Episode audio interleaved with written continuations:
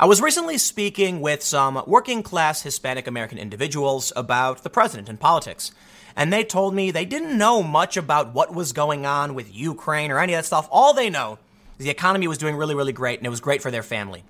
And I thought that was interesting because while it was it's, it's anecdotal, it does play into my confirmation bias. This idea that what Americans really want is policy issues being addressed, the world being made a better place. Instead, for the past several years, we've been embroiled in a political crisis, from Russia to now Ukraine. And I can't tell you exactly why or how or what's happening, but you've got two different realities right now. You know, Jake Tapper and Jim Jordan were recently on the air, both completely disagreeing about what's really happening. Well, I'm going to try and break down for you what's really happening, but the, the core of what I want to get at is the risk the Democrats are making. And I'm not quite sure why they're doing it. It doesn't seem like, in the end, impeachment is going to do anything good for the Democrats or for this country. It'll be extremely divisive and it'll cost the Democrats their House majority, or it could, I should say. I don't want to say it will. Take a look at this story. Pelosi, impeachment worth losing House in 2020. It's a very strange statement. I mean, I, I didn't expect it. Nancy Pelosi believes it is better to try and impeach the president knowing they won't succeed and they will lo- they could likely lose the House than to do nothing. I find it very strange. You know, if you're going to impeach, but you know you can't win in the Senate, why bother doing it to make a statement? Well, apparently that's it. Because depending on which which movie you're watching, you'll have a different view of what Pelosi is saying. If you're someone who believes Trump is is corrupt and inept and needs to be removed, then yes, it absolutely worth it absolutely is worth risking it all to move forward with impeachment. And that's Pelosi's perspective. That's what she says. In the story, she goes on to say that we cannot allow a, a, president to abuse his position and all of these things. But if you're approaching this from the perspective that Trump is going after corruption and Trump didn't do anything wrong, which half the country believes, then Pelosi seems to be acting with reckless abandon, sacrificing her own party and a moderate position, which will only benefit the left, take Joe Biden out in the process, and do nothing but potentially help Trump. I can't tell you which is the right view, but I want to go through the latest uh, uh, perspectives from The Hill and from uh, the New York Times as to why this is a potential risk and maybe even a bad idea for Democrats. But I also want to talk about some of the latest that's going on with the Ukraine scandal and push back on some of the weird media defense uh, that, that's been going on. Listen, I will say, you know, Trump definitely pushes it and there's a dangerous game afoot. But did he cross the line? I, I just don't see it. I really, really don't see him crossing the line with the Ukraine transcript. There was no quid pro quo. The best the left has come up with is that it was implied. But it's not even about that. It's not even about your opinion. It's about a disagreement on the facts, which even some outlets don't agree with themselves. And Jake Tapper is currently, you know, he's trending on Twitter because of his pushback on Jim Jordan. But it's not so cut and dry. The right says Jim did a great job. The left says Jake did a great job. Which is it? Let's break it down. Before we get started, head over to timcast.com slash donate if you'd like to support my work. There's a PayPal option, a crypto option, a physical address you can send things to. But of course, the best thing you can do, share this video. We, we are in trying times. You've got CNN saying one thing, you've got Fox News even still saying something similar, but you've got other conservative outlets pushing back, and you've got moderates kind of pushing back. That means in this world of YouTube where they derank independent political commentary, I need your support to help continue doing the work I do. By sharing this video, you help me compete with the likes of CNN, MSNBC, and Fox News. But let's read from the Hill. I don't need to read too much into this first story about Pelosi because I can simply provide you the important context. Pelosi is not saying she's risking it all for a Hail Mary for no reason. She's taking a principled stance that she believes Trump is doing something wrong. She said, People say you have to take a political risk doing that. That doesn't matter. That doesn't matter. Because we cannot have a president of the United States undermining his oath of office, his loyalty to his oath of office, undermining our national security, and undermining the integrity of our elections. I think from Pelosi's perspective, it's quite a noble thing to do. To sacrifice your own party to do the right thing is a principled stance. I can respect that. But in the end, I have to think about the practical reality. First, do we have a clear cut situation where Trump has done anything wrong? We honestly do not we have conflicting narratives. In, in my opinion, you know, honestly, I don't know what you what you're supposed to do in that position, but I will say this.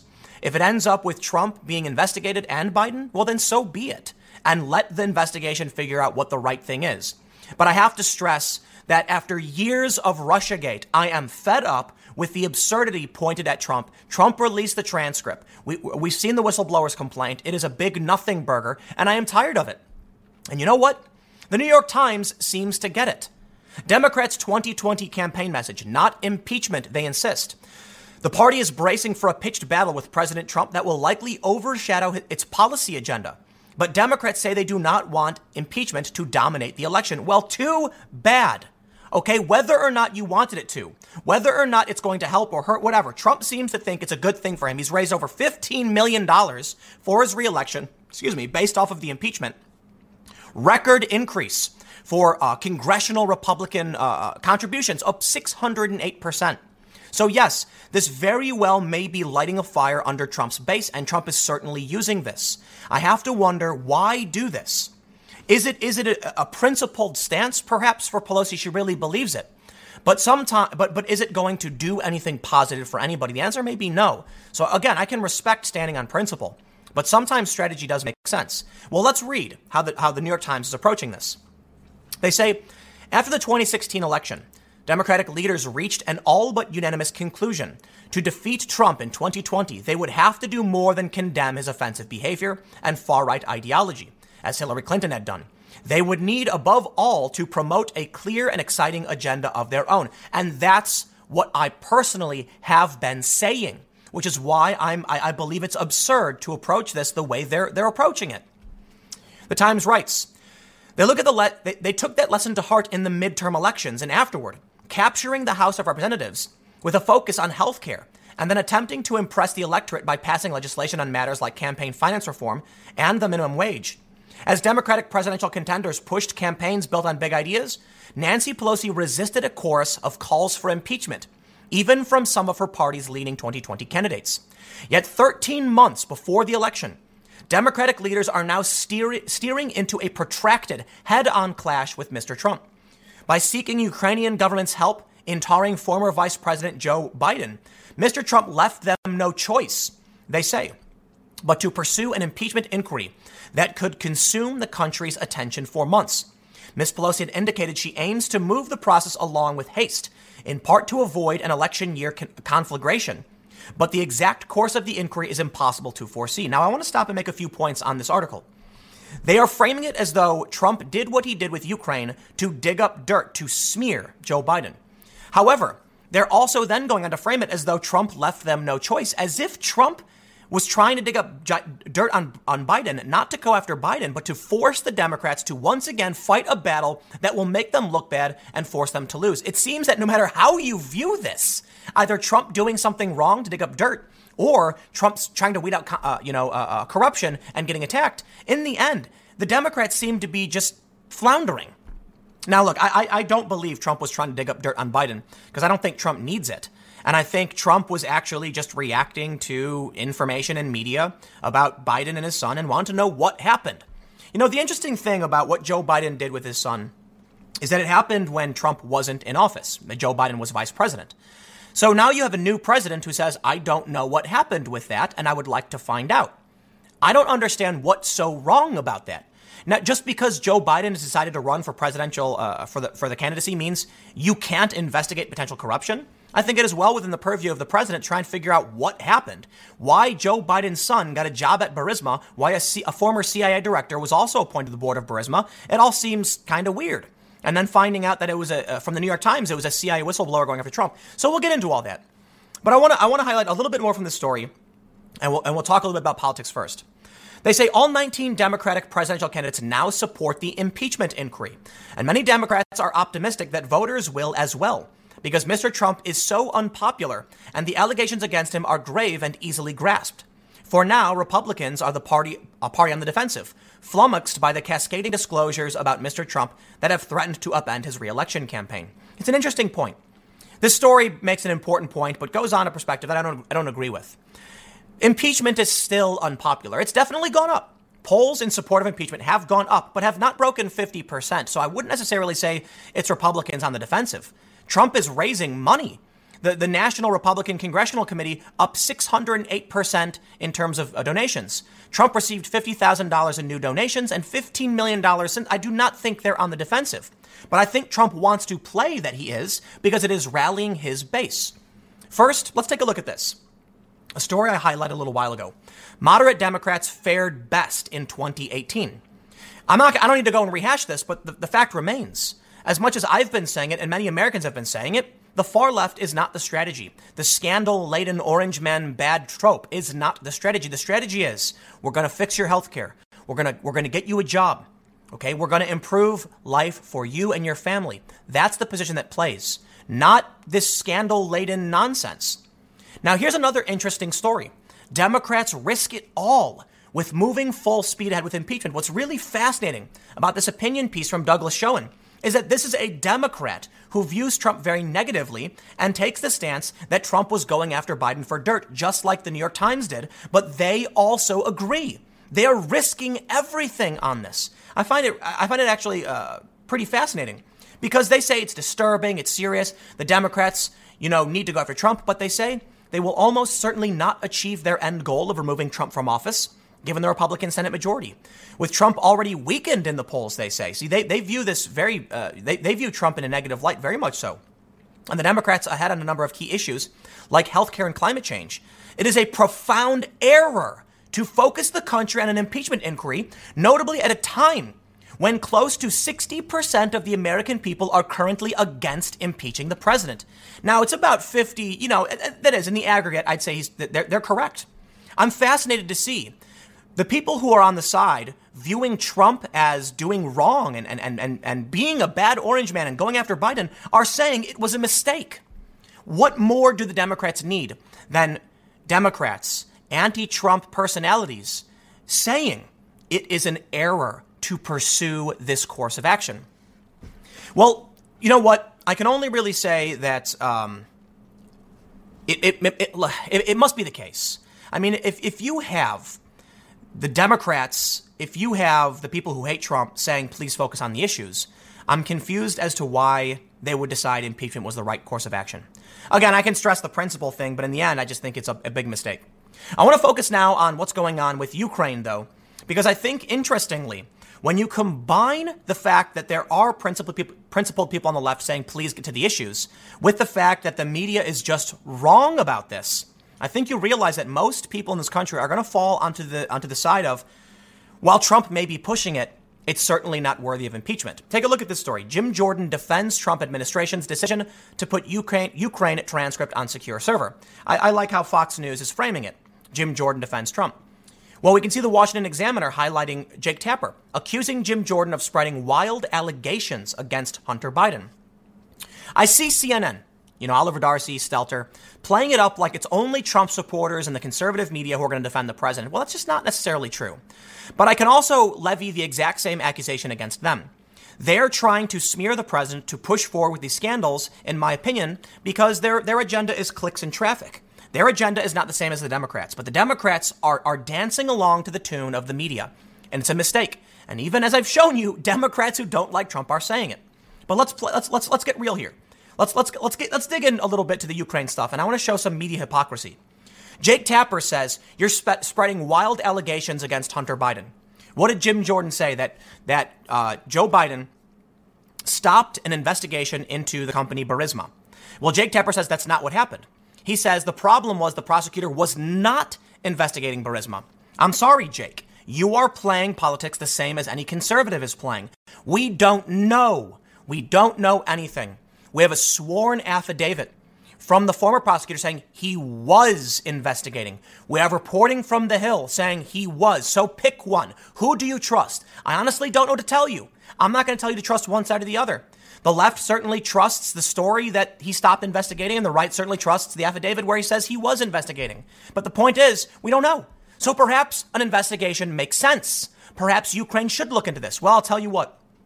Former Ukrainian Prime Minister says the Ukraine must investigate Joe Biden's son. And once again, we play the two sides game. Why?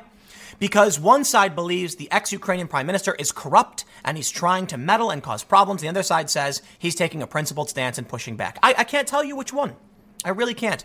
But you do have the former prime minister saying, investigate Biden's son. These issues are a matter of fact that he got the job, he didn't have the experience, he was getting paid a lot of money. And, and I would have to ask why a, a, a former CIA director was then also appointed to the board. It's all very strange. I must insist. But he's calling for the investigation. So, so how about it? Instead of you claiming you know Jake, how about we take a look at the sworn affidavit from the former investigator who says that he was fired, he was removed because of Joe Biden didn't wa- Joe Biden not wanting his son investigated. So so let me show you this. In a story from The Hill, I want to know, I want to now show uh, show you why it's so frustrating and impossible to truly know what's going on and to truly know the right position to take. In this story, they say ex-Ukrainian prime minister says Joe Biden's son must be investigated. Thank you, Justin Wise, for writing this up. However, I must criticize you. At the end of the story, he says, Trump has tried to portray the former vice president as corrupt over his efforts to dismiss a top prosecutor in Ukraine who is investigating Burisma. There is no evidence that suggests Joe Biden was working in his son's interests during his efforts. I'm sorry. The Hill seemingly contradicting itself with this massively shared viral story presented evidence to, well, actually, listen, I'll say it's evidence to the contrary, but no, there is evidence Joe Biden was working on behalf of his son. It's not overwhelming, it's not beyond a reasonable doubt, but it is evidence nonetheless, and I think we have probable cause for some kind of investigation. It is the statement from the prosecutor who says under oath that speaking with Poroshenko, he was told he needed to give up on the investigation. He didn't want to. He then says he was forced out because of it, because Joe Biden was threatening to withhold a billion dollars. Now let's stop this game. Let me just say one thing. Ignore Trump, ignore Biden, walk away from all of this, and let me ask you a question. Regardless of why Joe Biden did it, why are we ignoring the fact that Joe Biden used a billion dollar loan to force a foreign government to make a political action that was internal to their country? Now, the response I've gotten from people is, well, Joe Biden was pushing U.S. security interests. I get it. Why? Why should the U.S. flaunt its wealth and push a billion dollars on Ukraine and say, fire the prosecutor? We have our reasons. I don't know what those reasons were, and I don't trust the U.S. national security apparatus to act in the best interest of the American people. All I know is Joe Biden admitted to saying, we got a billion dollars. If you want it, fire a guy we don't like. Now I hear that they're claiming it's because Biden was in, uh, because the investigator was going after Biden's son. Maybe that's not true. I don't know. Now they're saying it's because Joe Biden was trying to stop corruption. I have no idea. All I know is Joe Biden leveraged a billion dollar loan to so a foreign government would take internal policy matters eh, would affect their own government. Listen. What's shocking to me here is that imagine if Ukraine came to the US and told Barack Obama I want you to fire a federal prosecutor. Otherwise, we won't work with you on, you know, Russian, uh, Eastern European interests. And Obama said, deal, and fired someone in our country. We would not stand for that. Imagine if Russia came to, you know, uh, Spain and said, we want this federal prosecutor fired because we don't like him. Otherwise, we're not going to give you natural gas or whatever resource. We would not stand for that. I understand the US acts like the world police, but it seems like in all of this scandal, what's being what's being swept aside is that Joe Biden basically bought political access in a foreign country. We should not be interfering in a foreign government's internal affairs. I, am just shocked by it. Give me all the reasons you want, but in the end, I, I am an anti intervention type of person. I understand the nuance. You know I like Tulsi. Tulsi talks about stopping the regime change wars. Which is why I'm surprised Tulsi's now on the side of impeachment. I would ask this to you, Tulsi. How do you feel about this? I'm not the expert. I defer to you. How do you feel about Joe Biden going to Ukraine and saying, here's a billion bucks, fire a guy we don't like? To me, that is more regime change insanity. Why should the U.S. be doing this? Look, I get if the U.S. went to Ukraine and said, we'll give you a billion dollar loan in exchange for a bunch of iron or in exchange for natural gas. Instead, he said, fire a political person, a, a, polit- a you know, political figure. That blows my mind. This is why I, I, fall on the side that I do. So, Jake Tapper, you want to say it's, it's, it's lies. Okay, fine. I don't care. Let's walk away from all of that. But I've got more for you, man. I, I know I led with the, the, the Democrats risking everything. I think it is the more important thing, and I think it's more important for most people because it has to do with what is going to happen to our country. Maybe I'm wrong about Joe Biden taking action in Ukraine. Maybe it's something America's supposed to. I don't know. In my opinion, I'm confused by it. I really, really am. But take a look at this. Jake Tapper wants to say it's a false narrative. It's fake news. That uh, uh, that you know th- this affidavit says Joe Biden was the reason this guy got fired. Okay, I warned you all. I showed you in the story where I talked about John Solomon, I warned you that they will come for him. I showed you his Wikipedia page on purpose and said he is an award winning investigative reporter who worked for the Washington Post and the Examiner and now The Hill. He has accolades, he has credentials. But I told you, once he published these documents, they will say he's a liar, a cheater, a conspiracy theorist, he is pro Trump, and I was right. And here it is leaked memo. Colleagues unload on John Solomon, the journo who kicked off Trump's Ukraine conspiracy. The Trump friendly scribe and his Biden Ukraine conspiracies were cited multiple times in the whistleblower memo. Many of his coworkers are ashamed to be associated with him. The Daily Beast go on, goes on repeatedly to call an award winning investigative journalist a conspiracy theorist over and over again. I wonder, where's the Daily Beast article calling uh, um, Rachel Maddow? The same thing. Her Russia, her Russia US Trump conspiracies, and her coworkers are ashamed. People have written stories about it. Politico uh, criticized her but it's also in the Washington Post. How a conservative columnist helped push a flawed Ukraine narrative. Here's the thing he published a document, he published a memo, a statement under oath from the former prosecutor, which is literally evidence that Joe Biden did something wrong. It is not evidence beyond a reasonable doubt. It is not enough to convict Joe Biden. It is credible evidence. They love saying the word credible. Well, this is credible evidence disagree or agree, regardless, when, we, when we're confronted with this information, a sworn affidavit, we have to look into it. It's tough, I know. I'm not saying Joe Biden did anything wrong. I'm curious about the, the, the ethics of what he what he's doing in, you know, in, in, in Ukraine. But the fact of the matter remains, I as an individual am looking at this story confused as to why the Democrats are pushing forward with it when it's gonna it's costing them everything. It's going to cost them everything when they're being, you know, there's there's, there's uh, Democrats pushing back the New York Times, The Hill, saying you're risking it all.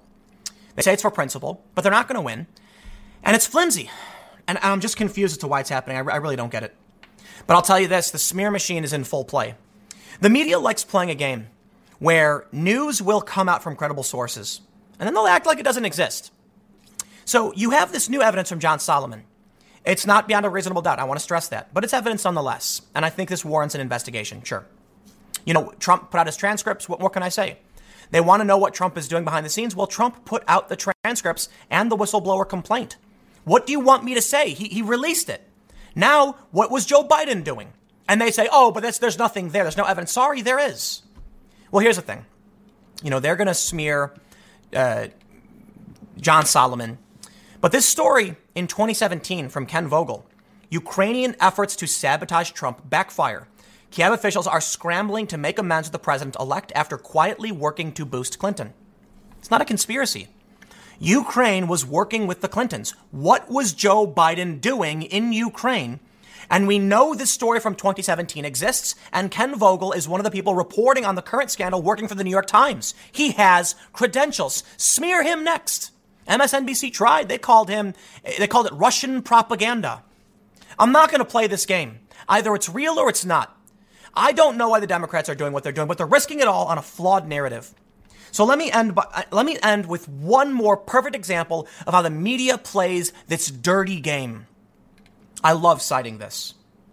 Former Facebook workers, we routinely suppress conservative news from Gizmodo, May 9th, 2016. What do you think happened after 2.7 million people viewed this article and knew for a fact, because Gizmodo said so, that they were suppressing conservative news and it was because of their bias? Well, they said the myth of media anti conservative bias refuses to die. You may say, Tim, this story is unrelated, and it is for the most part, but trust me, it's an issue I want to exemplify. A story can come out in 2016. It's a fact. Ukraine was trying to sabotage Trump. They were working with the Clintons. Something was going on. Biden was working with Obama. Tell me what happened and why. Well, Joe, well, Joe Biden's involved. And Trump's, Trump asked Ukraine what happened in 2016? What happened with Joe Biden and his son? And they're using that to impeach him, even though it's going to cost them everything. And now the media is acting like it's all Ukraine conspiracies all the way down. And this is what they do. Oh, they'll report it. They'll report it when it's good for them. Work, worker, Facebook workers routinely suppressed conservative news. Fact. Fact. But then three years later, it's a myth. Where did the myth come from? So, what do you expect of me? What do you expect of the American people? You expect me now to get behind your, your, your witch hunt? You expect me now to get behind the investigation of Trump? I will not. Okay? Look, I'm tired. Ukraine, Russia, conspiracies, fake news, John Solomon, a conspiracy theorist. I'm just so sick of it. If you want to burn it all down, be my guest. If you want to risk losing the House over impeachment, be my guest. But um, don't don't expect me or any other American to want to play your game. I think we're all sick of it. Next segment's coming up at 6 p.m. YouTube.com slash TimCastNews. Thanks for hanging out. I'll see you all then. Environmental activist Greta Thunberg has been criticized and insulted and belittled. And of course, the defense from the left is often, how dare you insult a child? How dare you attack a child? No, no, no, hold on. First, if you enter public, a public forum for public debate, expect to be treated like an adult or any other person in that debate. But Jeremy Clarkson has decided to actually treat her like a child, calling her a spoilt brat. He's basically arguing that she's getting everything she wants. Now, of course, what she wants is global global climate uh, action. But think about it. I mean, she she protested, she made demands, she st- you know her parents stop flying, then she travels across the Atlantic on a boat, meets with all these world leaders. She's basically getting everything she wants, and and, and to an extent, right? She has demands. But here's the thing. The focus of this video is not so much on what Jeremy Clarkson is saying, but the fact that she is getting attacked from left and right. Now, it's not the entirety of the left, right? Just like it's not the entirety of the right. But the issue is, well, Greta's white, unfortunately. You see, here's the thing.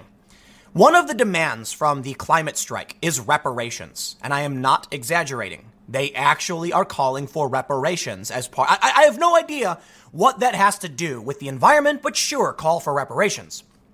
Well, we have a few viral tweets in this, normally I wouldn't highlight random people on Twitter, but this has got 2,262 retweets. And it reads Did anyone consider the optics of a white climate activist traveling from Europe on a boat to indigenous lands to spread a message we've been saying for 500 years?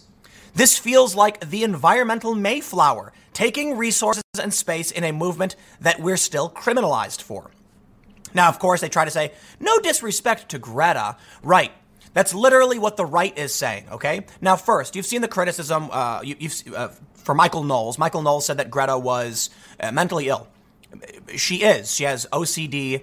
Um, she has selective mutism. She has depression. I, I don't see, like, if someone, if you are mentally ill and someone says that, and like if you say you're mentally ill and then someone else points it out, you can't get mad at Michael Knowles for pointing out what you describe yourself as. It's a factual state of being. Now, a lot of people feel that he was doing that to make a point about how we, we should be dismissive of her. So I, I, get that. We also have this tweet. Kentington Clark. Again, I, don't like to highlight random Twitter accounts, especially guys with all these weird symbols like a sickle and hammer, he, him, his, they, them, theirs. Like, how do you both simultaneously be a he, him, and a they, them? I have no idea. Fine. You call yourself whatever you want. But this has got 8,000 retweets. Okay, ladies, so I value Greta Thunberg, but I've been thinking about how white Americans literally import white activists from Europe because they won't listen to POC activists like Mari, Little Miss Flint, uh, Copeny, and the indigenous peoples that risked their lives at Standing Rock. I mean, look, they make a good point. Um, it's kind of a weird left eating itself, but I agree. It's curious. Why have these high profile environmental leftists imported a young white girl to preach about climate change when there are literally tons of people in the US preaching about climate change. It makes you wonder, doesn't it? Well, in my opinion, I think it's because they're racist. And it's, it's, a, it's a kind of a ironic, par, par, par, it's paradoxical in that they're questioning why they imported a white person, but then kind of throwing shade at Greta for being a white person. So, it, you know, it's the weird world of identity politics. I don't know, I don't, I don't know how you, you answer the question. Uh, I, I don't know how you navigate that space. But here's what I'm looking at, okay? So the left is coming for Greta. In, in, in, not that they're saying she's wrong or they're being mean to her, but they're upset that she's white and they want different representation. Okay, that I can understand. We have this tweet here from Ryan Grim, uh, who's a DC bureau chief from The Intercept. He said, I wondered how long it would take for Greta to be dragged for being white. Didn't predict cis, though. there you go. That's right. Greta is cis and white and privileged. She comes from a wealthy nation uh, a nation, uh, Sweden, it's, it's, Sweden, right? Maybe I'm, yeah, uh, uh, which makes a ton of money off exporting weapons. The military-industrial complex is one of the biggest contributors to global climate uh, uh climate problems, right, or carbon emissions. So I'd love to see some uh, uh, addressing of Sweden sustaining itself off weapons exports. But hey, now here's some interesting things. What I, I want to I want to talk about Jeremy Clarkson's point about her being spoiled. Um, I guess in the UK you say spoilt, but I also want to show this. The Greta Thunberg problem. So many men are freaking out about the tiny Swedish climate demon. This is a comic that sets up a straw man. It's meant to be funny, but this is poison, okay? Look, I get it. You can make comics, you can poke fun at, the other person, but this comic is it, it sets up a straw man and then knocks it down. This is a comic meant to make you laugh, but not help you understand what's actually happening. It depicts everyone who opposes Greta as, what does it say, old white men and their various well clenched friends. What about the people of color who are upset? Are they old white men? This is the problem. The other day, I was looking at a story from BuzzFeed that I said was defending this, this journalist who tried to cancel this guy Carson King. I don't want to rehash the whole story. But the point is, framing is uh, usually everything. I said BuzzFeed was defending this guy. And the reason for it is you look at how BuzzFeed frames who was attacking this journalist. They say it was right wingers harassing and doxing him. Because they, that while that's technically true, there are right wingers who are upset with this journalist, it was local Iowans from his town. But basically, the point is, are there old white men who are upset with, with Greta and insulting her? Well, yeah, Jeremy Clarkson's an old white man. But what about people like me? What about people like uh, Land, Land, Landback or uh, Kentington Clark? Well, Kentington might be white, but he, he might be Hispanic. I don't know.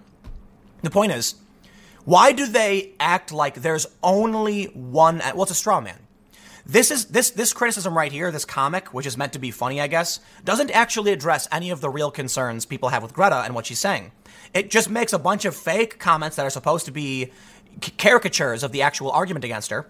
But the problem is, supporters of Greta read this and take it seriously.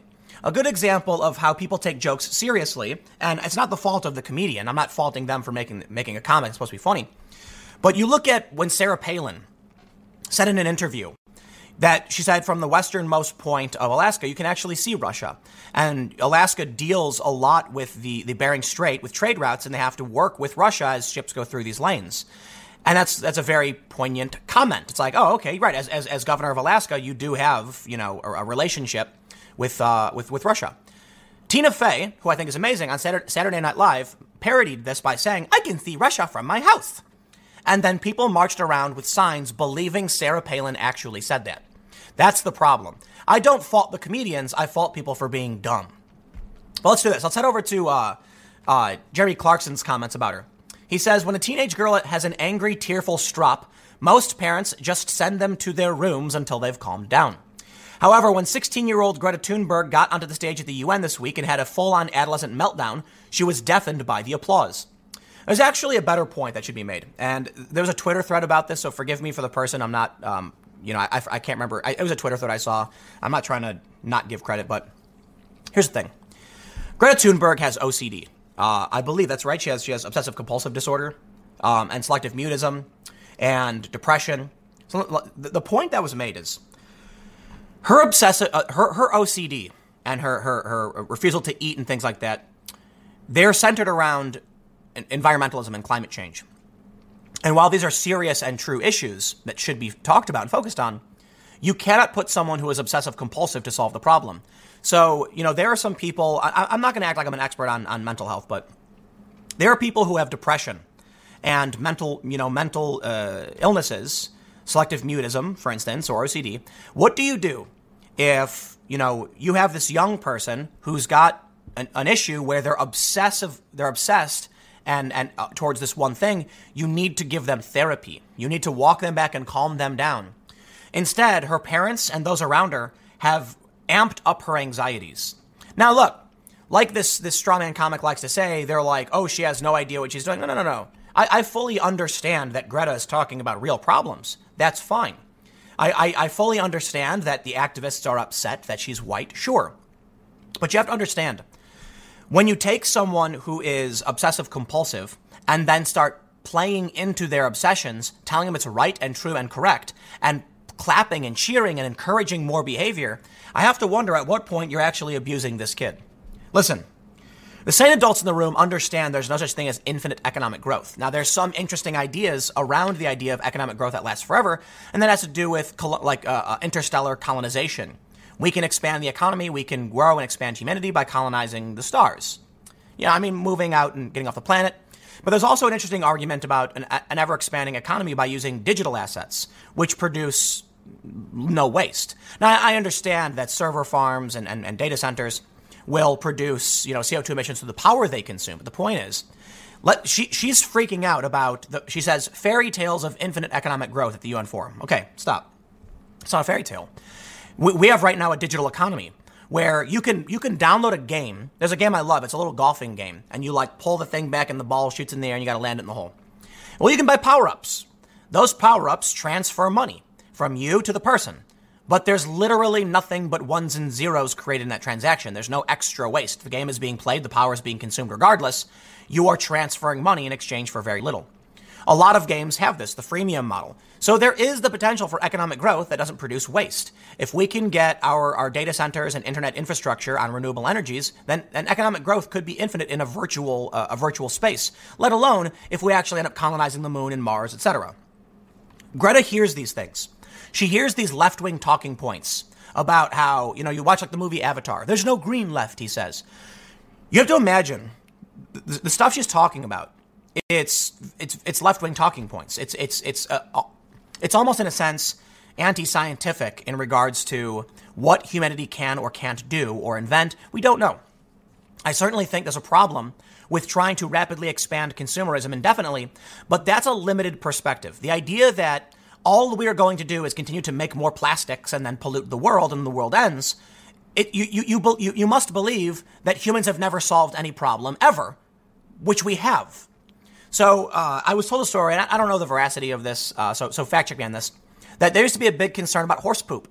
That because cities were expanding and people drove around in horse, uh, you know, rode horses and carriages, and they'd poop everywhere, there were concerns that city would be just full of poop. Well, then the car was invented. Now there's no poop, and now we have CO2. Okay, well, you know, electric cars, then renewable energies, and then how about that? How about bioplastics?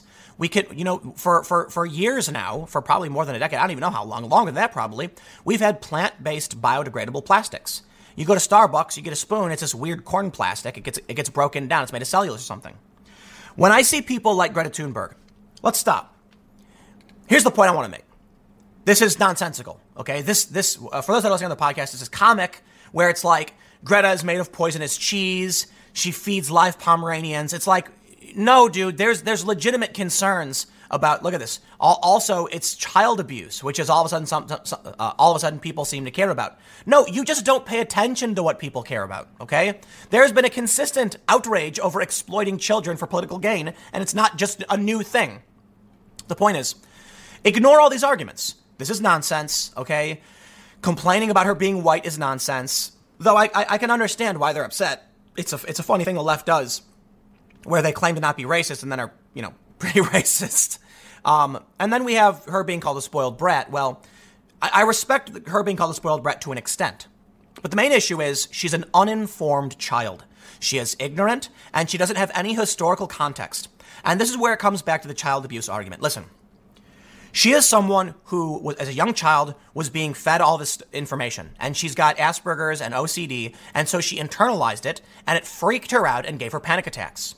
What she needed was someone to sit down and work with her and give her therapy and educate her. Instead, they clapped and cheered and said, Good for you, and it exacerbated the problem.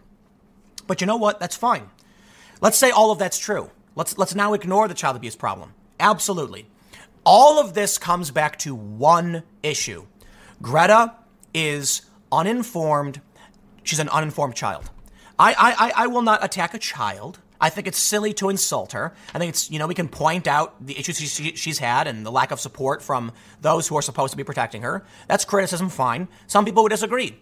And they would say, well, they're supporting her. They're supporting her activism. Fine. Listen, at 16 years old, she doesn't understand she probably doesn't even know how petroleum is, where it comes from.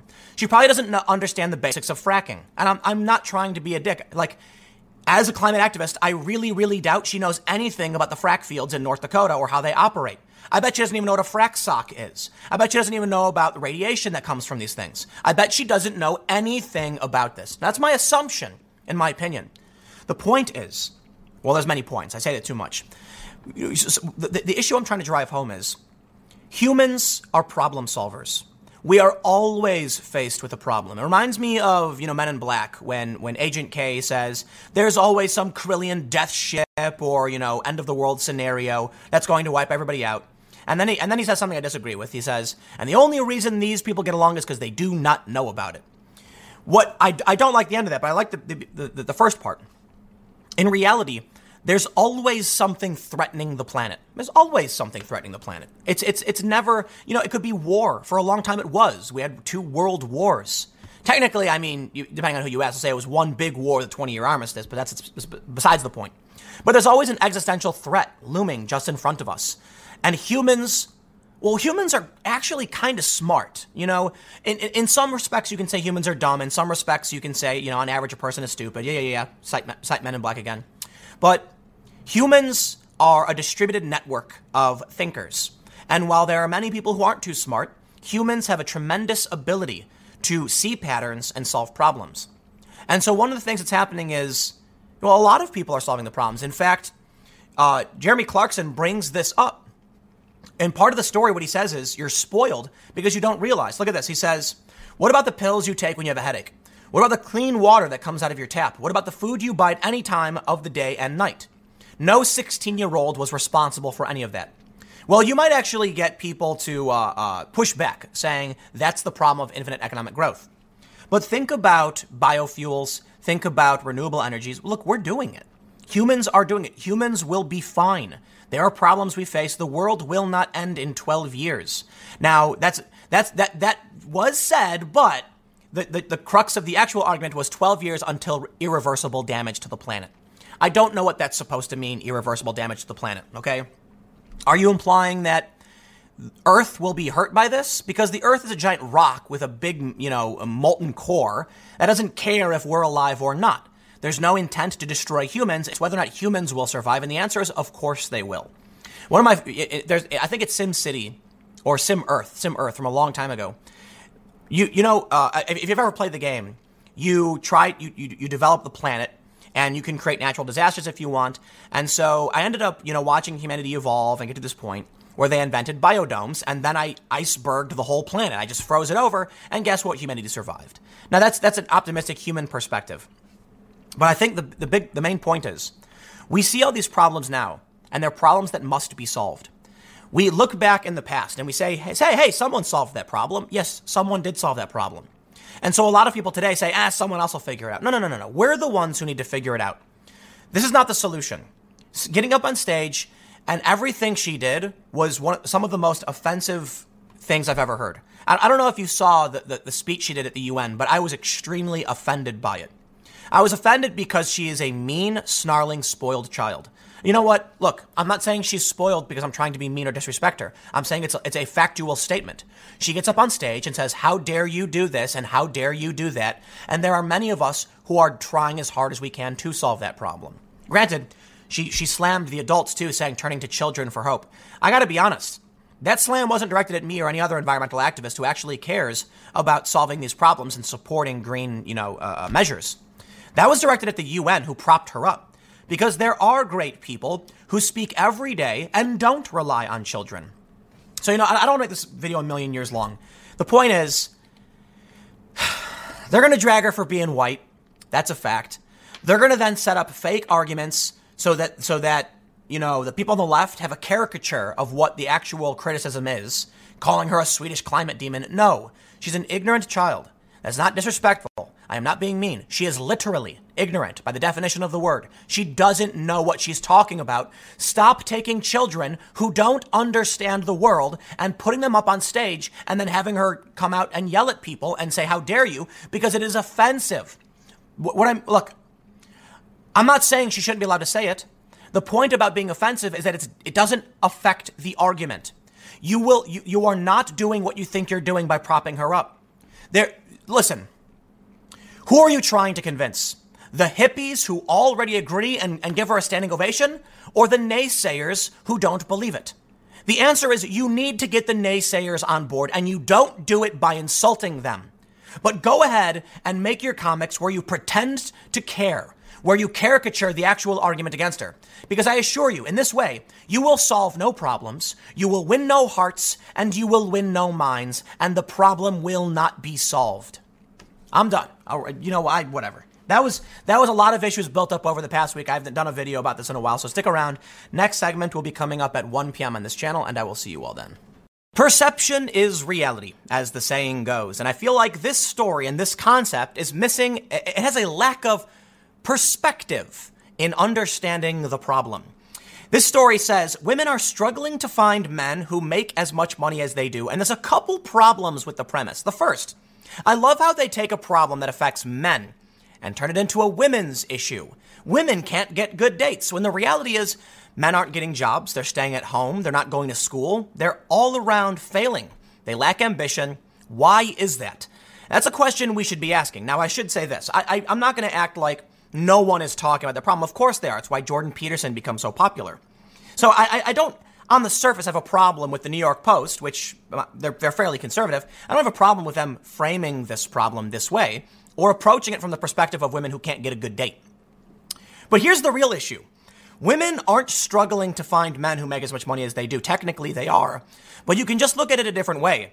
Women are entertaining bad dates. Like, th- the idea is listen, there are men who exist who make money, who make a good amount of money, and who are available.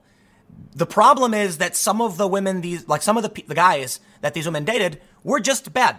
It, okay, like I, I don't I don't understand. Are they saying that the the dating pool is getting smaller? Are they saying they don't want to date men who are broke? What's the real problem here? If you go on a date with a guy and you don't like him for whatever reason, be it because he doesn't have a job, doesn't go to school, lacks ambition, well, then you don't date him. Guess what? People go on bad dates. Now, I, I get the greater context is that the, the, the negative supply is increasing. Like the guys are not economically attractive. That's what the, the, the previous article said when I read about this. So this story from the New York Post actually talks to some women and asks them about, you know, guys who are not, I guess, worthy or something. You know, like they're, they're not ambitious, they're failures, whatever. Here's what I want to do. Let's read through this story. And I also have the actual uh, study that they based on from earlier this month that I want to talk about. But let's read this from the New York Post. Women are struggling to find men who make as much money as they do. The, report, the, the Post reports A good man is hard to find, especially in this economy. The country is facing a crisis of broke dudes, according to new research from Cornell University, and it's left successful ladies single and disgruntled. Here, here's the point I was trying to make earlier. Back when you had a traditional culture based on women being in the home and men being in the workplace, women could just choose a guy who had a job or didn't. A woman never had to worry about a man making more or less money. It didn't exist. This isn't a bad problem. It's just an issue that exists when you get women who have jobs. Case in point, take this woman who they depict standing on a pile of gold coins and remove all of her gold coins and put her in a homemaker role, and all of these guys are on par with her or above. Society changed. I'm not saying we should go back. I'm saying society changed, and now we have an issue where women are experiencing the fact that men exist who don't make money. That's just the way things are. That I mean, that's that's always been the case. If women weren't making money, this problem wouldn't exist. So it's not so much that we should focus on women struggling to do this. It's just I would say to women, well, welcome to the dating pool. I, that's like, what, what do you think is supposed to be happening? I don't know. This is normal. Uh, granted, we do have a crisis of broke dudes for sure. Let's read them. In the study, published in the Journal of Marriage and Family, Cornell sociologists explored America's declining marriage rate. They discovered a lack of financial financially eligible bachelors. Well, look, I, I want to say this from from the uh, from the get go. My issue is inverted. There is a lack of familially uh, um, attractive, oh, um, f- familially attractive. What, what, what I'm trying to say is, economically, I'm not interested in a spouse or significant other who wants to be the CEO of a company. That if, if, I have no problem with women being CEOs of companies. In fact, I'm excited to see more. However, if I'm going to choose a significant other or a spouse, I want someone who's going to take care of the social aspect of our cohabitation, partnership, and child rearing. I don't need someone who's going to be at a board meeting. Okay. I've got a business to run. I got several to run. I have work to do. So that means a partnership would involve someone who can fill in the gap on the other side. The problem I'm having as an economically attractive male, I suppose, someone with a job and a career and success, is that I can't find women who want to be in families. And I, I mean that. Look, you're going to find a lot of dudes who are struggling in the economy. That's a, that's that's that's bad. We got to figure out that problem. But apparently, it's not a problem that women don't want to be in families. Now, don't get me wrong. A lot of women want to have it all. That's what they say. They say have it all, right? That's the joke. You know, 30 Rock did a great bit about Tina Fey, you know, Liz Lemon wanting to have it all. Go for it. I got no problem. The problem is, I'm not looking for for uh, you know half. I'm looking for all. There was a saying. I, I, remember when I was little, or I shouldn't say little, but when I was a young man, there was this. Uh, uh, I was reading this, this quote. I can't remember who it's from. They said, "If you don't have the time to commit to busting your ass, then neither do I." The point was, I'm not. It was a business that said, "I'm not going. I'm not going to accept anybody who divides their attention. I need something, and that's what I'm looking for." If women need a man who's successful, then go for it. But here's the thing. Take a look at these women. All right. So this, this woman, uh, they, they highlight. Let's read a quote. Single New Yorker, Gina Thibodeau, Thibodeau, has some theories about her own, uh, about her own, about the fella problem. I find generally that dudes these days just do less across the board. The, nurse practi- uh, says the nurse practitioner. Their parents have coddled them and taken care of them, and they just don't go out there and make more money. The 38 year old Upper uh, East Sider stresses that she's not looking for anything outrageous safety and security as far as finances go. But she's still coming up empty on dates. Yes, I'll tell you why you're coming up empty on dates. Let's invert the perspective. You will find a lot of guys who are struggling who will like to go on a date with you. You provide security, you have a job. Then you can look at someone like me, and I can only speak from my, my perspective. I'm someone with economic security, and I'm looking for a mother and a wife, not a nurse practitioner. I respect the work you do. I appreciate your success. Congratulations. And I'm proud to see many people are, are fulfilling their dreams. I don't need a wife who has a job. I need a wife who's going to be at home and help take care of the social aspects of our lives. I'm not saying just be a mom, just be in the house. No, I'm saying like literally I work all day and then afterwards I'm sitting there like I don't know what I'm doing. I'm gonna play video games or something. It would be great if there was someone who could take care of the kids, who could raise the family and say, here's the here's the thing I want to do in the social aspect.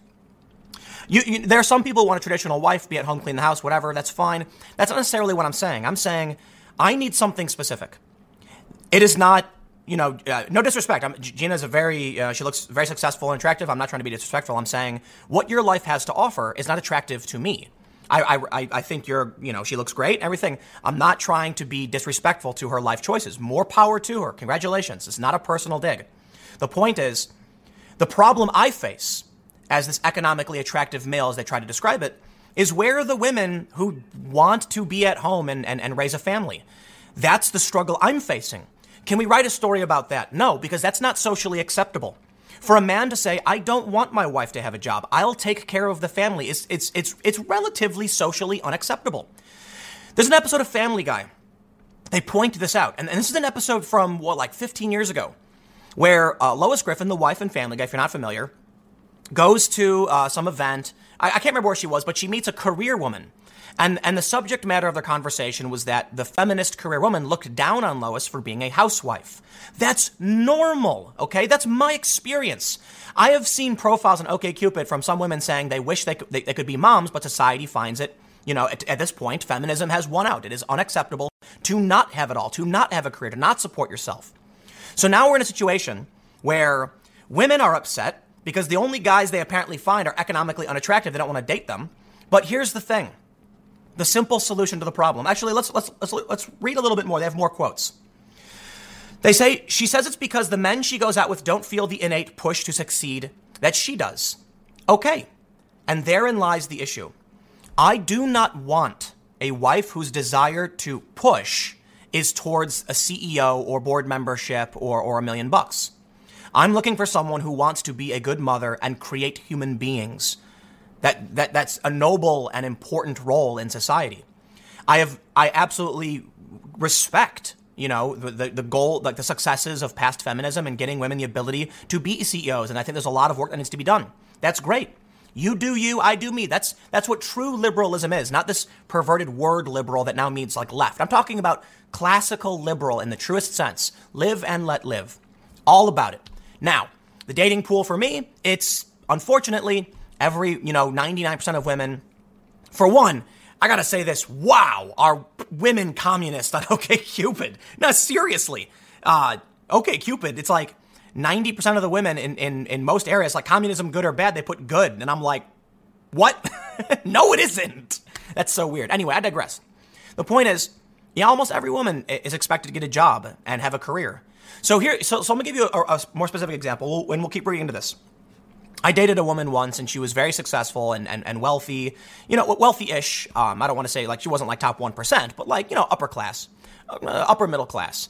And the problem was she traveled all the time. And so did I. And we never saw each other. And I said, what's the point of a relationship if we're both doing our own thing? And we, even if we want to, we can't really be together. I think, you know, that's, that, this was, this was like eight years ago or like, no, this was like six or seven years ago. And I realized that if I'm really going to have a relationship, it's got to be with someone who wants to fill, fill that gap. So, so I work all day, every day, no days off you know, I, I, I, barely get time in for recreational activities. It's always some kind of mission or plan. It's, it's, it's, it's who I am, it's my passion. I need someone who has the time to, to fill the other role. Where are they? Let's read a little bit more. I think for years they've always just taken their role in society for granted. And I think that they're just getting lazy culturally. Morgan Jordan, a staff administrator at a South uh, Carolina college, says she's also struggling to find a partner on her level. I don't consider myself all that successful. Just I just make a living wage and I'm comfortable, says the 32-year-old who lives in upstate South Carolina and recently paid off her student loans. And I'm going to hit another point right here. They said it right there. 32 years old. I'm 33. Okay, I have no great expectations about getting, you know, a ridiculously young Playboy bunny type girlfriend, and I'm not interested in it. But I got to admit, when you look at, uh, uh, you know, where she is, where I'm at, we're both around the same age, and well, guess what? We both made different choices. Well, actually, no, no, no, no, no. I, am I'm, I'm going to walk back a second. Listen. I typically, it's a fact actually, uh, data shows this. Men are attracted to much younger women for obvious reasons. Now, I'm not gonna, I'm not the kind of person who's gonna go after a 20 year old for, for, for a significant other. That's, to me, it's absurd. And I really don't want to be around somebody who lacks that kind of mental development, you know, into adulthood. Like 20 years old, too young. But yeah, a lot of the women I end up talking to are, you know, 27, 28 years old, a bit younger than I am. And that's normal. I mean, it, culturally, that's normal. I think I think there's a there's, there's a big problem right now with a change in culture, and and what humans might innately want or just be driven to do. You know, there, there's no society like I. They'll argue it's society that makes men want 20 year old women. I'm gonna have to disagree and think guys just find you know, like perky young women attractive, and older chiseled guys are attractive for a reason. It's it's you know, I'm not an evolutionary psychologist, but all this stuff exists. So let, let me let me let me say this in in in no uh, while while trying to avoid being disrespectful, but I think we need to be honest. I, as a 33 year old man, am not interested in a 32 year old woman who has a career and is comfortable. It's not who I'm talking to and who I'm interested in. I, you know, I, I have no problem. The potential is there, but I'm you know I, I got to be honest. I do look at younger women, not super younger, but also like 28, five years younger than me, you know, 28, 29. 32 is what I see with a 32 year old woman is, is somebody who dedicated to, uh, to their career and not to family. And that's a societal issue, I suppose. There, there, there are scientific, uh, like biological issues that exist there, but I'll admit fully, you can, the feminists can be mad at me for saying this. Fine, whatever. You're not going to change my preference, which is for slightly younger women. It just, it's just, it is the way it is, and it is for most guys. As you get older, the, the age gap becomes more palatable, but also more acceptable. Again, like I, I got a limit, you know, like I don't. I, I, try not to go super young. Five years is kind of a, as far as I've gone in terms of dating. But but here's the thing, you know, a woman who's who's 32 and single. No disrespect, but that's not what I am looking for in a relationship. So, you know, this is, this only really comes down from my perspective as this eligible bachelor who makes it, who's, who's successful and all that. And I'm trying to just basically flip this narrative. They, they, they present this story as though these women are struggling, but in reality, a choice they made has presented them with only economically unattractive males. Okay, you see, you see the point I'm making? Like, I exist. Men like me exist, successful men, and, and many who are married.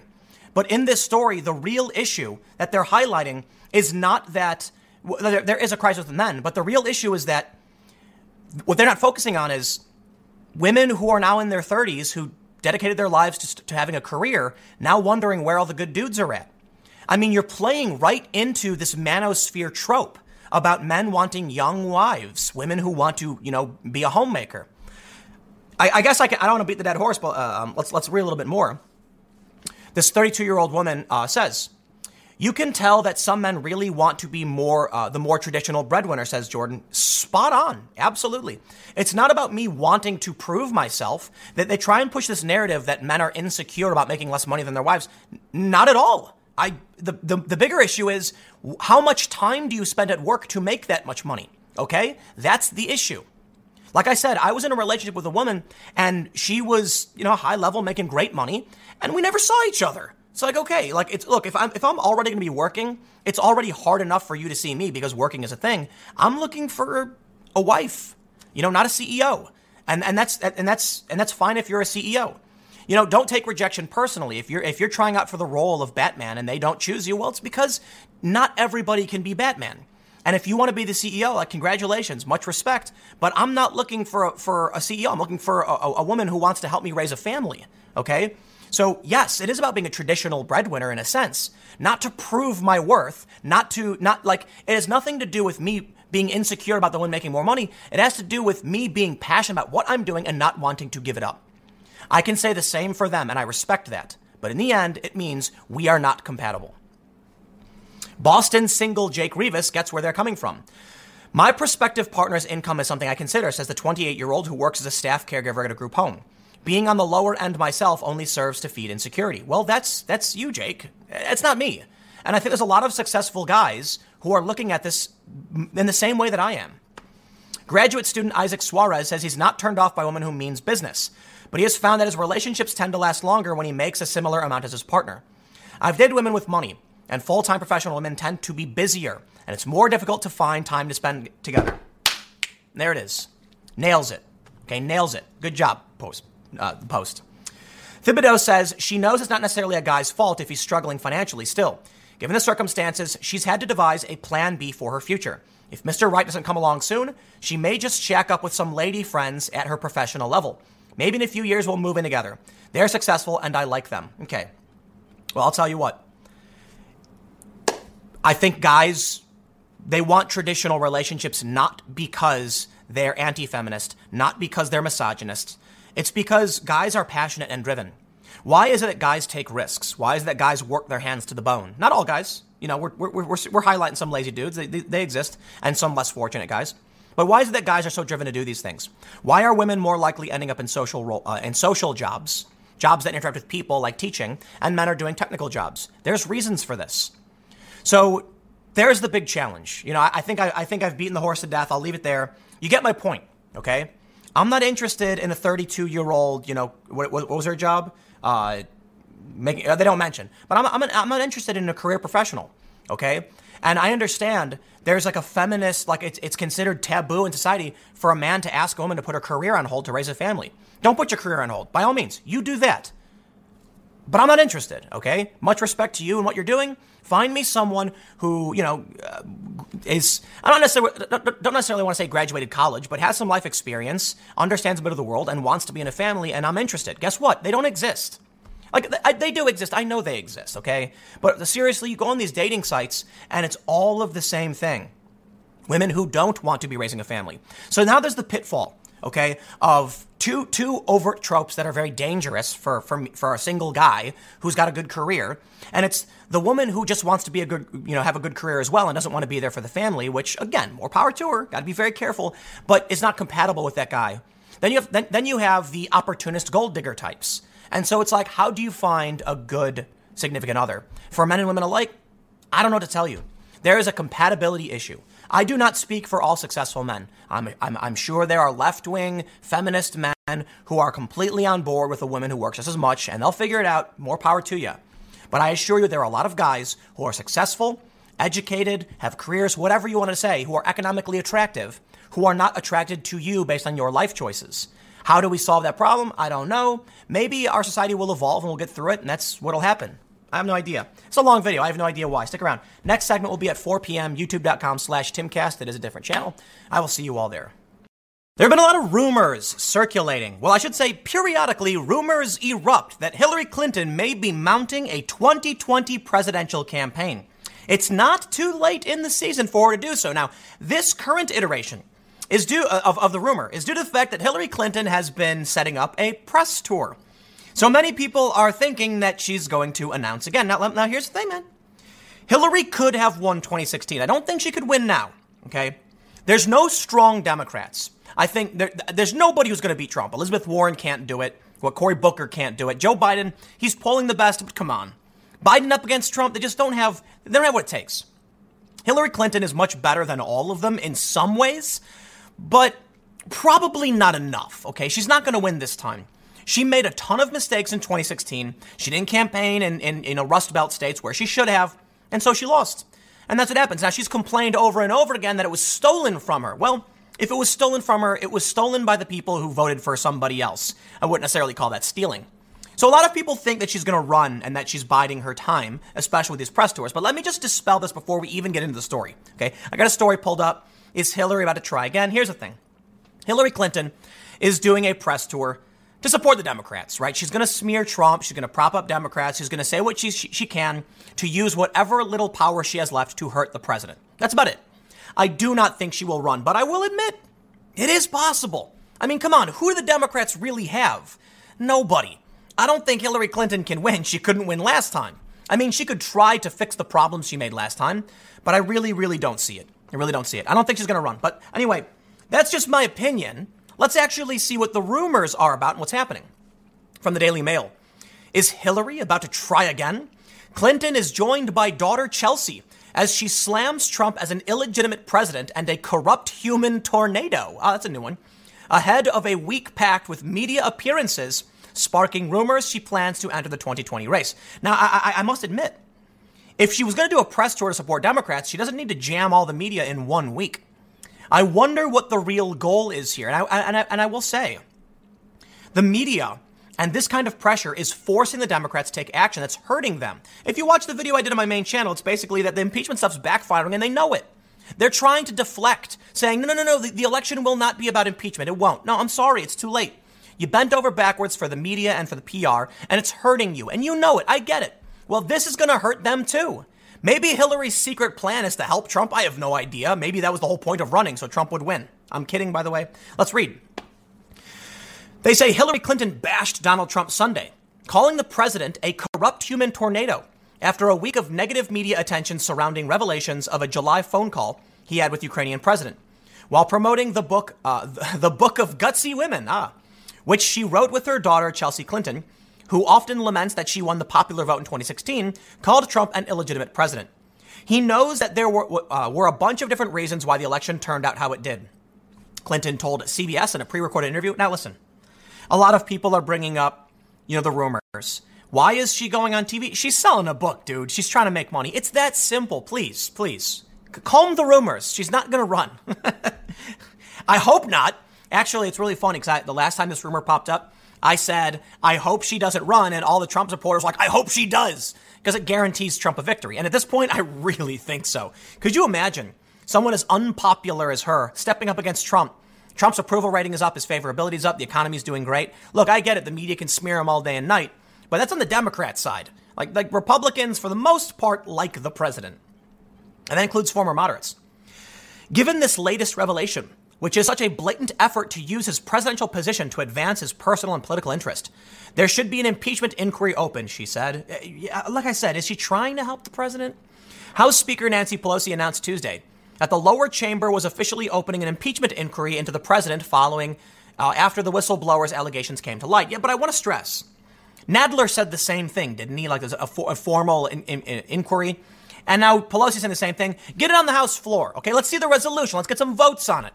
Yeah, the problem is, while a lot of Democrats support it, the majority of the House doesn't. I think it doesn't. I could be wrong, but I'm pretty sure the majority of the House isn't going to support this. I could be wrong. Maybe it, maybe it is. I don't know. Fact check me. I think I may have got that one wrong. But the point is, they have a majority of Democrats. Okay, there are still Republicans in the House. They can still vote against this. I don't care who you're for in the Democratic primary, or whether you're a Republican, whether you're the president of the United States, who has taken an oath to protect and defend the Constitution and by that defend the American people and their interests, uses his position to, to, uh, to in effect extort a foreign government for his own political purposes. What? That's literally what Joe Biden did. No, stop. I'm not talking about helping his son. I'm talking about his own political purposes. We don't know what Joe Biden really wanted out of Ukraine. We know that he bragged about holding up a billion dollars in aid. Did he have the authority to do it? He bragged that he didn't. He bragged that the Ukraine said, You're not the president. You can't do anything. He goes, Oh, yeah? Who do you think talks to the president? Joe Biden, for political reasons. Okay, maybe not personal, his own political reasons, but for political reasons, demanded the firing of a foreign official and bought that. It's just such insane governmental interference. My mind is blown. Yeah, something should be looked into. Why is the U.S. doing this? The Obama era Secretary of State said she doesn't accept that Donald Trump will receive another four year. Four years.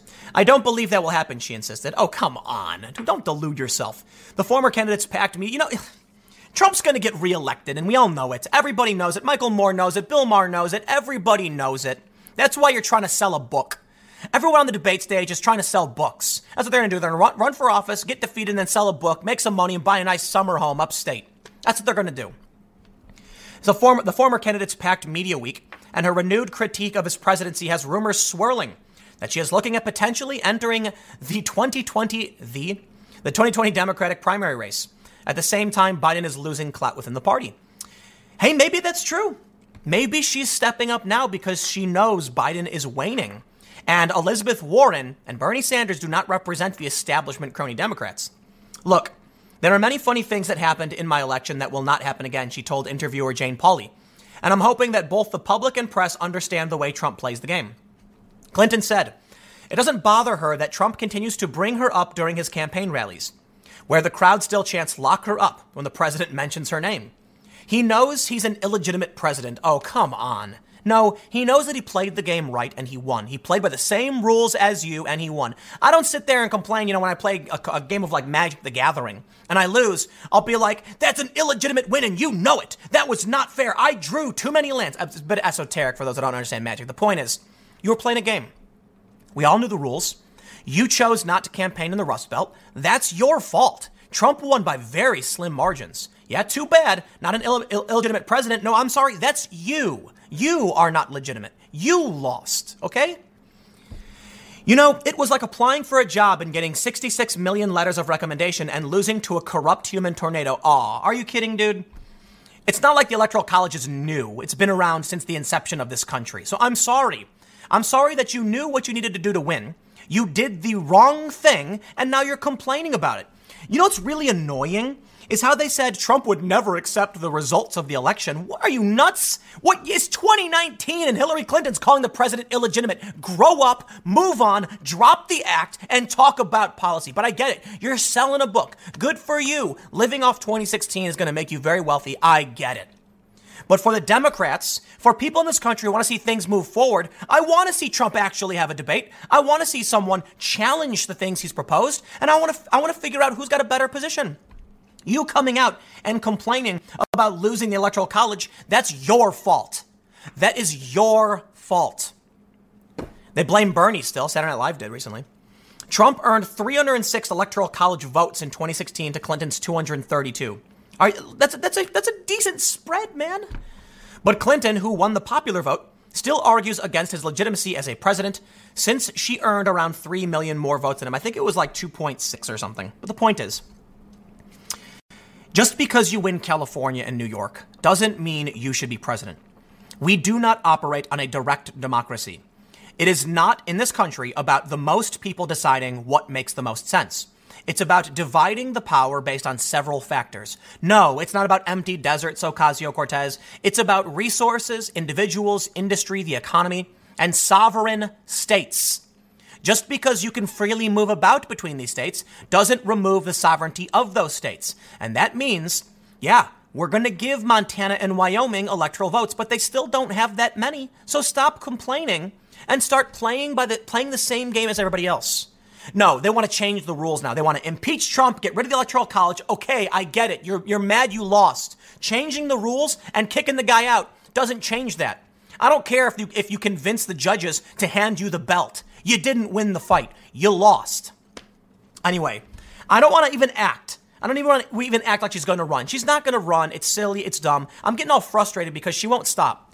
Accept your loss. You're a loser. You lost. I don't mean loser in the Clogo sense. I mean loser in 2016. I'm not trying to be a dick. I'm just frustrated. So I apologize for that. But you lost. You are the loser of the 2016 race. Accept it, please, and just stop. But you know what? Let's be honest. She's selling a book. The outrage works. There are people who love it, and she'll sell a few million copies and make a few million bucks. So congratulations. She probably got a great advance on the book. There you go. Gutsy women, congratulations. But you didn't win. You didn't win, and this isn't helping. I got a couple more segments coming up in a few minutes. Stick around. I will see you all shortly. During a congressional hearing, Rep. Adam Schiff made up a fake quote from the president that was a bit over the top, but is quite confusing. You see, the statement he made was overt, it was a lie. He read a fake quote with a serious face where he was pretending that Trump, or he was claiming that Trump was threatening Ukraine. Listen here, see? You're going to do what I want or else, and don't call me back until you've done, you've done what I said. And then later, when he gets called out, he goes, well, I thought it was uh, obvious that, that it was a parody. Uh, why is, why, why at a congressional hearing are you doing a bit?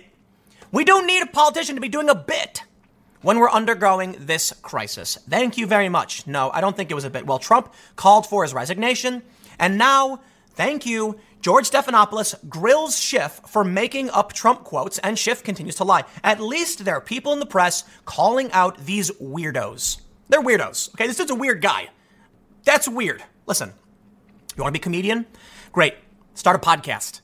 You want to you want to question the acting directional, direct, director of national intelligence? Please don't read fake quotes and then get shocked when people don't realize you're doing a bit. And, and, and more importantly, why are you doing a bit, dude? You're not a comedian. You're not funny. That was awful. Ah, so frustrating. Let's read.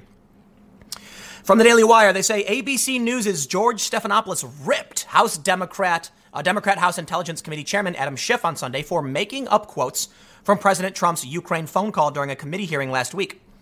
Schiff, a rep from California, also repeated numerous lies on the program that he had made over the weekend on Twitter, falsely claiming that Trump tried, quote, to try to coerce that leader to manufacture dirt on his opponent and interfere in an election. That wasn't in the transcript. At a time when the president is withholding hundreds of millions of dollars in assistance to, uh, to Ukraine. And yes, according to the New York Times, Ukraine didn't even know that was a factor, so I doubt that was Trump's plan. Ukraine's president and foreign minister have both said there was no pressure and no coercion during the phone call. The transcript shows that Trump never asked Ukraine to interfere in U.S. elections, nor did he ever ask for anyone to manufacture dirt on uh, Joe Biden. Also, the New York Times reported that Ukraine was not even aware that aid was being delayed. I can't take it. It's just so frustrating watching Jake Tapper and Schiff and these, these, these people not even know what they're talking about. Stephanopoulos then played a clip of Schiff from the committee hearing where Schiff fabricates quotes, fabricated quotes from Trump's Ukraine phone call, which Schiff later tried to claim was parody after he, he was called out by other members of the committee. That was you making up dialogue, putting it in the president's mouth, Stephanopoulos said. If the facts are as damning as you say, why make up dialogue for dramatic effect, even if it's parody as you say? No, I got a better question, George. I appreciate it. Why is a representative doing a comedy routine during a congressional hearing? Please comment below and let me know why you think he thought it was appropriate to do a bit. Uh, that's, that's it, we're done. That's okay. I, I don't care what his reason was. Dramatic effect. It was. It, it's like doing a bit. Is, is this Dave? Is a Netflix special? No, dude. You're a congressman. Transcript from the segment from ABC News. Is that all they do? Because we'll, we'll read some of this, but I want to see if they have any. Yeah, okay. Well, so let's see what's let's let's see how Schiff responds. Uh, well, let's just read. Stephanopoulos said, the chair of the House Intelligence Committee, Adam Schiff, thank you for joining us. Okay, I'm not going to read through this whole transcript. Okay, I, I, do have some other news, but I'd like to get to uh, just his response specifically. So here's the section that's set where, where he begins. Let's read. Stephanopoulos said, You've been criticized by the president and others for comments you made in your opening statement at the hearing on Thursday. I want to show a bit of it right here. Schiff, I'm going to say this only seven times, so you better listen good. I want you to make up dirt on my political opponent. Understand lots of it. This in this is in sum and character what the president was trying to communicate. No, it wasn't. That's him making. Well, so first of all, he makes this exaggerated, dramatic claim, and then he comes out and says, "Well, that's what the president meant." Well, Stephanopoulos said, that was you making up dialogue, putting it in the president's mouth. If the facts are as damning as you say, why make up dialogue for dramatic effect, even if it is parody, as you say? And here's Schiff, Schiff's long-winded response. He says, "Well, George, you're right. The uh, you're right. The call speaks for itself, and it is pl- plenty damning. But let's not pre- pretend this is really what the president is upset with me about. I can tell you exactly why the president is furious with me, and that is because when I learned that a whistleblower had filed a complaint, an urgent, an urgent complaint that was being withheld from Congress, and no one knew about this yet, I went public to demand that we get that complaint. Okay, this is the most infuriating, mind-numbing insanity. I can't stand this guy. Do you do you know anybody who likes this guy? This is insane. He's not answering the question. He's deflecting. He's playing stupid games, and I have no interest in reading the rest of his stupid statement because it's all really dumb. He said, All I did was expose the complaint. Okay, we were asking you about why you made up a quote. George, you should have followed up. But there is more news that I will include in the segment because, well, there's movement being made. It's not just about Trump and Schiff. It's about is there ever going to be anyone held accountable for pulling this insanity? Well, it appears there may be. The State Department is ramping up its investigation into email records of former Clinton aides. So let's let's let's stop. And it's it's kind of a hard segue, but you know sometimes I'll put these stories together. Schiff, you want to talk about the wrongdoing the president has done? Fine, totally totally hear ya. Let's talk about the wrongdoing from other people like Clinton aides. Remember that guy who? Um, it's really interesting. One somebody who worked for Clinton, it is alleged, went on Reddit and asked people how to strip out a very VIP's address from all of these emails. Yeah, and uh, that guy, was, I'll leave it there. I'll leave there. I got to be very careful, okay? I'll just say that.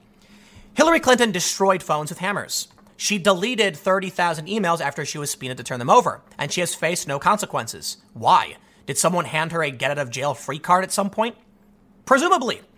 Well, the Trump administration's State Department is intensifying its investigation into the email records of dozens of former department officials and aides to former Secretary Hillary Clinton. So at least something is happening. As many as 130 officials have been recently contacted by investigators from the State Department, current and official, uh, former officials told the Washington Post. According to the outlet, those targeted were contacted by the department about emails they sent years ago and have been retroactively classified and could now count as possible security violations. Investigators began communicating with former officials around 18 months ago, but they appeared to suspend the effort before ramping it back up in August. Now, I will stop and say Retroactive classification, I have no idea what that is supposed to mean or why that would be appropriate. I don't think on the surface it makes much sense. So I'd question why would you do this? Yeah, it's a bit worrying if somebody who works in the government shares not, you know, information that's not classified and then later they classify to get you in trouble. I don't think that's acceptable for anybody, Trump or otherwise. However, I will admit I don't quite know why they would do that or what the precedent is for that, but I'm under the uh, I am under the understanding you can't do that. So, questionable. Although some who are under scrutiny view the recent activity as the Trump administration's decision to wield power against political adversaries, senior State Department officials said they are simply following standard protocol in an investigation that initially started during the Obama administration. This has nothing to do with who is in the White House. This is about the time it took to go through millions of emails, which is about three and a half years. The process is set up in a manner to completely avoid any appearance of political bias, another official added. Former Obama administration officials, however, told the Post that the investigation is an aggressive crackdown by an administration that has had its own problems with handling classified information. The list of State Department officials being questioned includes Assistant Secretaries of State responsible for U.S. policy in the Middle East, Europe, and Central Asia, as well as several ambassadors. It also includes many current and former bureaucrats who passed along important messages to Clinton from outside officials. Many of those targeted have found uh, have been found not culpable, while some were sent follow-up letters saying that investigators determined that the security incident is valid, but that they did not bear any individual culpability. The State Department review began after the FBI investigated Clinton's use of an unauthorized server hosted in the basement of her home in Chappaqua, New York, during her time as Secretary of State from 09 to 2013. Former FBI Director James Comey publicly uh, recommended in 2016 that no charges be brought against Clinton or anyone else involved with her private email network, but he admonished Clinton and her team for being extremely careless in handling classified information. So, okay, we, we get it. They go to mention Paul, uh, Paul Combetta. He's the tech aide who administrated, administrated the server, and he's the guy who allegedly, you know, uh, had asked people to uh, help remove. I got to be careful, okay? It's, okay, but he, uh, allegedly asked people to remove, you know, Clinton's email. So, so I, I, I look, I, I highlighted this coming off of the Schiff thing because I guess I don't know. I just wanted to re-highlight Schiff making up fake nonsense because it's really annoying, and I'm glad that the journalists are grilling him. But let's talk about real accountability. Will anyone actually do anything? Will Schiff get in trouble? He probably won't. But um, I don't know. Whatever, man. This one's a bit all over the place. I, I, I think I had a, I think I had a better picture in my mind of what I was doing before I started the video. But hey, it happens. You don't win them all. Uh, in the end, we can see that Trump is going after. Uh, well, I shouldn't say Trump. It's the State Department, and they're saying this is an ongoing investigation. So it is what it is. Uh, a bit. Um, I don't know. Fractured. Whatever. Eh. Stick around. Next segment's coming up in a few minutes. I'll see you then. In New York City, if, in the issue of public accommodation, you refer to someone as an illegal alien, or tell them to speak English or to go home to their country, that is now a human rights violation. Now, I've talked about the issue of New York City and human rights violations quite a bit, actually, in the past several years. The reason I'm telling you this story now, it's a few days old, but I keep seeing people share this and they're framing it as though if anyone at any point for any reason calls someone else insultingly an illegal alien, you'll get in trouble. No, it's only in the issue of public accommodation, which is still a serious issue we can talk about, but it's not like you're walking down the street and you see somebody and go, You're an illegal alien, and they fine you $250,000. No, it's more like if you're in Starbucks and a guy comes in and he tries to order a drink and you say, Hey, we're not going to serve you, you illegal alien. That is a violation. However, I must stress this is a terrifying prospect. It means that if you're a landlord and someone tries renting from you and you say, listen, I cannot rent to an illegal alien. Oh, boom. There it is. Human rights violation. Because apparently immigration status is protected. But let's read. I want to make sure. So, uh, from the New York Post, they say city bans calling someone an illegal alien out of hate. It is now against the law in New York City to threaten someone with a call to immigration authorities or refer to them as an illegal alien when motivated by hate. In the instance of public accommodation, please, New York Post, can you put it in there? Who, who wrote this? Come on, you guys. The restrictions, violations of which are punishable fi- by fines of up to $250,000 per offense, are outlined in a 29 page directive released by City Hall's Commission on Human Rights. Alien, used in many laws to refer to a non citizen person, is a term that may carry negative connotations and dehumanize immigrants, marking them as other, reads one passage of the memo. No, it's the legal term. That's the legal term for, for somebody not from here. The use of certain language, including illegal alien and illegals, with the intent to demean, humiliate, or offend a person or person constitutes discrimination. You can't even call them illegals? What is this? The directive goes on to list several examples of acts and comments that would run afoul of the restrictions, including harassing people over their accents or grasp of English, or wielding the threat of a call to immigration and customs enforcement as a tool of hate. Here's an example they say. A hotel prohibits its housekeepers from speaking Spanish while cleaning because it would offend hotel guests or make them uncomfortable. That's illegal? That's, whoa, whoa, that's crazy. They made that illegal. Listen, if I'm in a hotel and people are standing next to me and they start speaking a different language, that makes me uncomfortable. It's not, it's not, it's not, it's not about the language. If I'm sitting somewhere and someone leans over and starts whispering, that makes me uncomfortable. It's about obfuscating information. It's about withholding information, and you don't know why, you don't know what they're saying, and you don't know what, it, what, what concern it could be to you. So what? If, if, if you, they, I think it's getting to the point where in New York City, they are trying to create so many protections, they'll actually start stripping them away. Let's invert the scenario. Would it be against the law now to stop someone from speaking English around somebody who speaks Spanish? I think the answer is yes. It is. Think about it. Let's say there's a, uh, uh, let's say, let's invert the situation. You have a Spanish speaking guest and you have somebody who's speaking English. So you say, listen, the guests don't, don't, don't understand that language and we would prefer it if you would speak Spanish. And then they say, no, you can't, you can't do that. You see the problem? I, I, I, I would expect that the city is going to enforce this only one direction. Of course, that's how the game is played. But what about a circumstance where the guests only speak Spanish?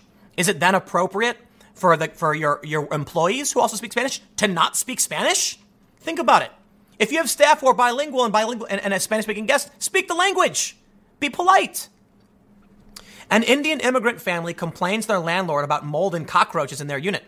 The landlord tells them to just deal with it and threatens to call ICE if they file a complaint in housing court. Well, that, my friends, is a slumlord it's disgusting. But how about someone complains about something in the house that's not legitimate?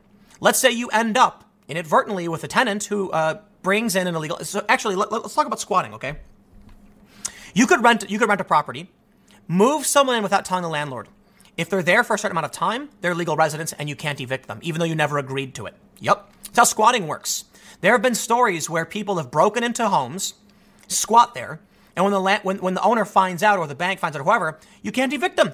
They are now legal residents. In fact, people have been doing it in Chicago for a while because a lot of these investment properties go vacant for a long time. And so there was one famous story where a guy just walked into a house that was like a half a million dollar home and they couldn't get rid of him. And the only reason he got in trouble, not for squatting, was because he, he turned on the water pipe in the basement. Well, there it is. But anyway, here's the point. Let's say you now own that house and the people are complaining and they're saying, you know what, you're going to do this for us or else. And you say, no, I'm going to call ICE. Boom! Human rights violation. This is insane, okay? Did you know that in New York City, a business cannot discriminate based on your gender expression? This is why I think everything New York has been doing is, and how they're expanding is, is very troublesome. What is gender expression? It means you can dress or act any way you want. You can't define what gender is. The law is inspired by a couple things. One, that gender is a social construct, meaning whether you choose to wear a dress or not makes no difference, but it's also a desire to protect actual trans people who are, you know, transitioning. Think about the, the inherent conundrum in how this law is now going to be enacted. You could have somebody who is not transitioning, but claim that they're a certain gender, and you can't tell them, uh, you, you have an expectation of how a gender is supposed to appear because gender doesn't exist. Therefore, someone's gender expression could be them walking around naked, hypothetically. It could be them walking around dressed up like Winnie the Pooh. And you can't tell them yes or no because the law specifically outlines you cannot discriminate based on the clothes they wear, what they call themselves. Someone could literally call themselves Winnie the Pooh and say their poo gender, and you must adhere to it. Now, again, I've talked, I, have mentioned this before because I talked to a lawyer about it, and they said a judge would laugh it out of the courtroom. How? What gives the judge the right to determine gender or, or offense? How do you know if it's in hate? Look, they say if it's motivated by hate. How do you know it's motivated by hate? If I'm if, so, so you're saying if I'm at Starbucks and someone says I'd like to buy coffee and I'd say, well, that's great, you illegal alien, and then you go and do it, are you gonna get in trouble for that? But there was no hate, right? Let's read a little more. A store owner tells two friends who are speaking Thai while shopping in his store to speak English and go back to your country, reads a third. Okay, what about the first one, speak English? If people are walking around in your store and they're whispering and muttering to each other, you say, hey, hey, hey, don't know what you're talking about. That's shady business. That's okay. But if they're talking about something in a different language, obfuscating what they're saying, look, I get it. It's, it's complicated, right? I think for the most part, no one's going to care if you're walking around speaking whatever language you want. But in the instance of, of hotel, you know, uh, housekeepers being told they, that you can't, you can't tell them to speak English, that's shocking to me because guests won't know what they're saying. Like, think about if the housekeeper went to them and said, you know, like, I don't know how to say anything uh, in Spanish. I, I, can't speak enough Spanish to actually say something a housekeeper would say. But let's say the housekeeper said something in Spanish like, Do you want me to change the, the, the, the, the, the garbage bag?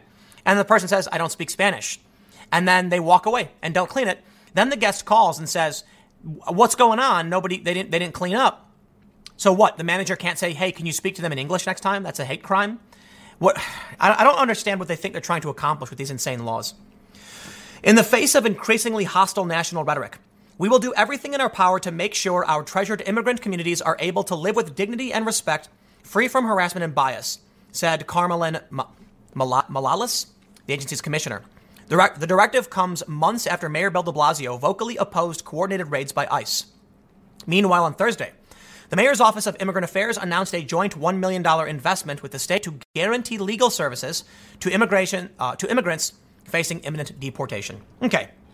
Now, I just want to mainly debunk that people seem to think if you as an individual do this, you'll get in trouble. You won't. However, this stuff still puts it in the, in, in the realm of hate crimes depending on what else you do. But here's the bigger issue it's an erosion. If businesses can't say we don't serve non citizens, if hotels can't say please speak English for English speaking guests, then slowly over time, they are doing more and more to accommodate those who are not citizens to this country. There's going to be a backlash, I assure you. People of New York will not accept it. But I got to admit, you know, it, it is an increasing problem. Think about this. An illegal immigrant comes to the US and has a child. You know, 18 years later, that child, now an American citizen, wants to protect their parents and votes for policies that protect non citizens. It's just that obvious. While I believe in protecting people, you can't have a country if you're eroding the borders and letting anybody come all the time. The U.S. does great things for immigrants. Look, New York City is doing this big legal fund to protect them from deportation, but it's going too far. It's going too far because it wasn't stopped in the first place. And it's going to get worse. It's going to take away your benefits. And everyone's, you know, I get really annoyed when people say, why is Tim blaming the poor refugees? I'm not. I'm simply pointing out there's only so much food. There's only so much health care. There's only so much a road can handle. And if you let every single person come, it all collapses and everyone is, is, is worse off. That means we need to control the flow of immigration. So I'm not throwing shade at illegal aliens, but how absurd, how absurd can it, can, how much more absurd can it get? It's absurd, okay? It's not as absurd as everybody's making it out to be. But this is one more step towards cities outright saying open borders. If you're coming to the U.S., just come here legally and come to the U- come to New York City and you'll be fine, because we will legally we will fine people a quarter million dollars if they insult you, and we will pay your legal fees to make sure the federal government can't stop you. That is getting nuts. I'll see you guys tomorrow at 10 a.m. Podcast at 6:30. Thanks for hanging out. I'll see you next time.